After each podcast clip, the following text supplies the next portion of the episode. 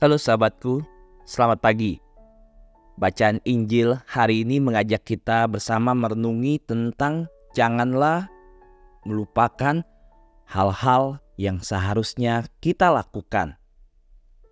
Senin, minggu kedua tiga, di saat hari sabat, di saat Yesus memasuki sinagoga dan mengajar, dia melihat ada seorang laki-laki yang tangan kanannya layu dan kaku. Selain itu, Yesus juga melihat ahli-ahli Taurat dan orang-orang Farisi sedang mengawasinya. Mereka menunggu untuk melihat apakah Yesus akan melakukan tindakan penyembuhan pada hari Sabat,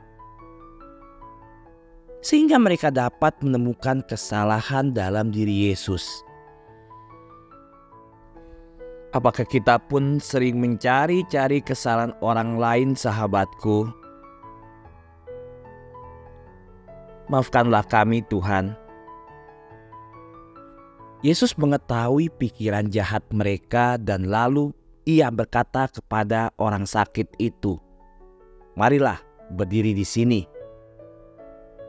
Dan dia bangkit dan berdiri di sana. Lalu Yesus bertanya kepada mereka, Aku bertanya kepada kalian yang diperbolehkan pada hari Sabat, berbuat baik atau berbuat jahat, menyelamatkan nyawa atau membinasakannya. Pria itu memang tidak meminta mukjizat, tetapi Yesus melihatnya dan dia pasti akan bereaksi. Inilah yang diharapkan oleh hari-hari Taurat dan orang-orang Farisi.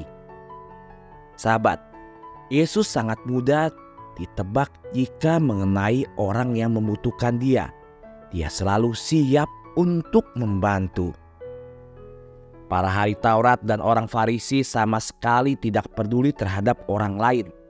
Mereka terobsesi dengan hal-hal yang hanya tidak boleh dilakukan tetapi mereka lupa melakukan hal-hal yang seharusnya mereka lakukan.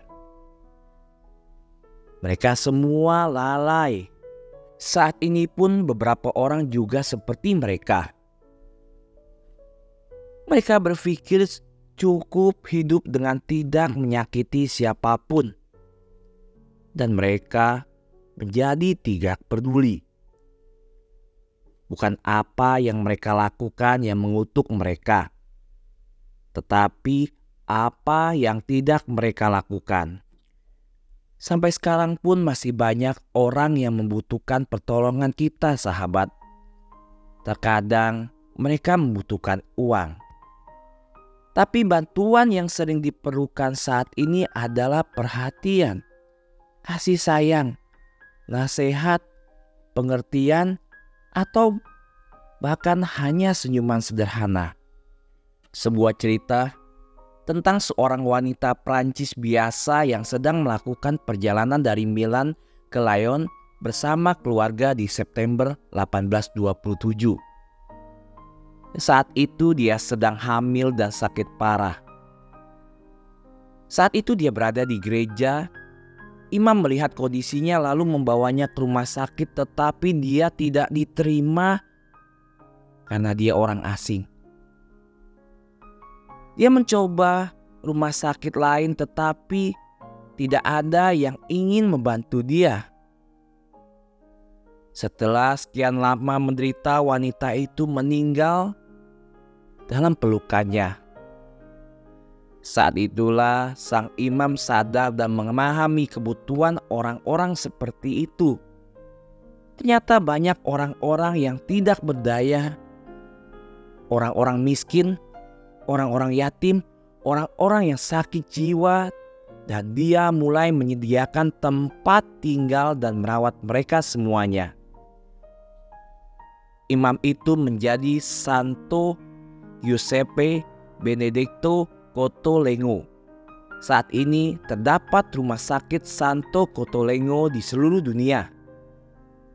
Itu semua dimulai dari kisah sedih seorang wanita yang tak seorang pun ingin menolongnya. Bunda Maria pengasih, ajarilah kami untuk melihat kebutuhan orang lain, seperti yang engkau lakukan pada pesta perkawinan di Kana, dan selalu siap sedia untuk membantu mereka yang membutuhkan. Bunda Maria, harapan kita dan tata kebijaksanaan, doakanlah kami.